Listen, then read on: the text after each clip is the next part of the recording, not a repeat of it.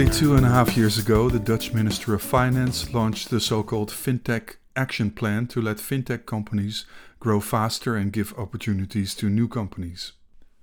According to the plan, the Netherlands' strong points are its digital infrastructure, attractive culture, English language, central location, and high quality of supervision. The so called fintech census showed that supervision in the Netherlands is perceived as relatively strict compared to other countries, but that a Dutch license is therefore also seen as a stamp of quality. However, there is also room for improvement. So let's take a look at how things have turned out since the plan was published. In a previous Insights article, we highlighted three pillars of the plan to further promote innovation. First, putting the Dutch fintech climate and sector on the map, both nationally and internationally. Second, good access to knowledge, capital, and talent. And third, regulation that is ready for the future and offers room for innovation. Since July 2020, fintech companies have benefited from the financial and fiscal support measures that were introduced by the Dutch government due to the COVID 19 outbreak. At the same time, the corona crisis has been a major stimulus for the further digitization of payments and other financial services, which gave companies a favorable climate for investment opportunities. Has there also been ample progress on the specific areas of improvement mentioned in the plan? The last progress report to the House of Representatives was dated 13 October 2021. We were curious how the business climate for Dutch fintech companies has improved since the plan was conceived. After all, as John Lennon once said, life is what happens to you while you're busy making other plans, even without a pandemic. Well, first of all, the government shares our curiosity. In a written consultation on 8 April 2022 about the AFM and DNB framework law evaluations, the Minister of Finance stated that the FinTech Action Plan will continue to require efforts to ensure that the Netherlands continues to be a growth base for financial services and a flourishing financial and FinTech sector. Therefore, a new fintech census will be conducted in 2022. Based on this and discussions with the regulators and the financial sector itself, work is then underway on a possible recalibration of the fintech action plan. Attention will also be paid to what is needed to continue to promote innovation and competitiveness in the financial sector. However, there are also risks for further innovation in the financial sector, and that is why, in addition to the growth opportunities, attention is also paid to possible risks such as privacy and cybersecurity. The tender for this census will start in 2022. The minister expects that the results can be shared with the House in early 2023. So let's look at the progress on the three pillars of the plan. First, promoting the Dutch fintech sector.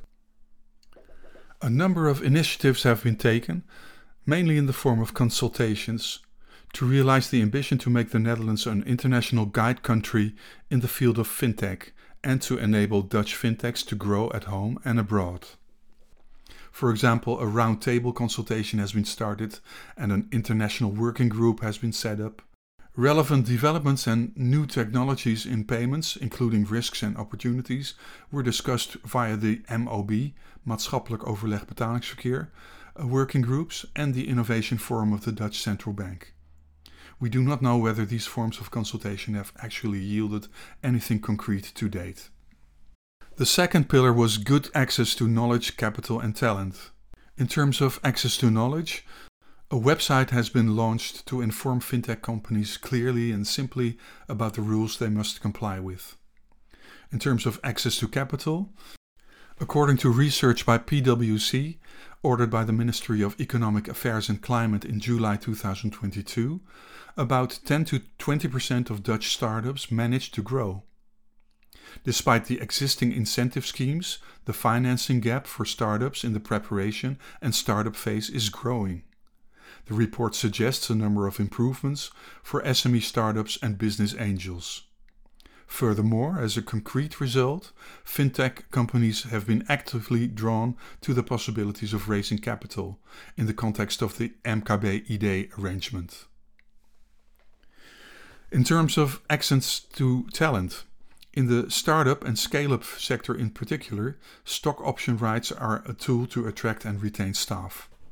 As part of the Tax Plan 2022, the Dutch tax authorities will make it more attractive to provide stock option rights as wages. This concerns the separate bill adjustment of the tax scheme for stock option rights. Under current legislation, stock option rights are taxed when these option rights are exercised. In other words, when the option rights are converted into shares. However, at the current tax date, uh, when an option right is exercised, there are not always sufficient liquid assets available to pay the tax due. This makes it less attractive to use stock option rights as wages. With the measure included in this bill, the moment at which the tax is levied is shifted to the moment at which the shares acquired when the share option right is exercised can be traded. After all, at that moment, part of the share option rights can be sold if necessary, and the taxpayer can thus have liquid assets at his disposal to pay his tax due. Since not all cases in involve a lack of liquidity, the bill also provides for an option scheme for the employee. Subject to conditions and at the discretion of the employee, levy will then take place on exercise, as is now the case. Third pillar was regulation that is future proof and fosters innovation. This spearhead mentions a patchwork of many ongoing actions, such as stimulating European harmonization of regulations, cooperation between supervisors, and more direct supervision at EU level where this has added value. The progress report also mentions the PSD2 review process at EU level, the Digital Euro program, and a proposal by the Commission for a regulation on AI, which also addresses lending and scoring. In other words, this spearhead functions as a repository for initiatives by others in which the Dutch government is involved as one of the stakeholders, respectively, the party that ultimately has to translate the European initiatives and guidelines into Dutch law. Our conclusion is as follows The Dutch government has taken many initiatives to make life more pleasant for startup fintech companies. Some of these initiatives originate from the EU, such as the EU crowdfunding framework implemented in 2020 with the Dutch government participating at a European level as one of the stakeholders. Some require extensive discussion in all kinds of social consultation circuits, a typical Dutch phenomenon. Many of these initiatives are therefore still ongoing. Moreover, many improvements will still sound somewhat abstract to the fintech companies involved. However, the radar work continues and real concrete improvements can gradually be expected for the entrepreneurial climate of Dutch fintechs.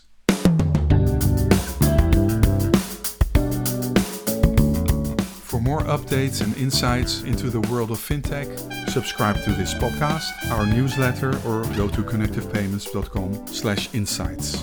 Thank you for listening.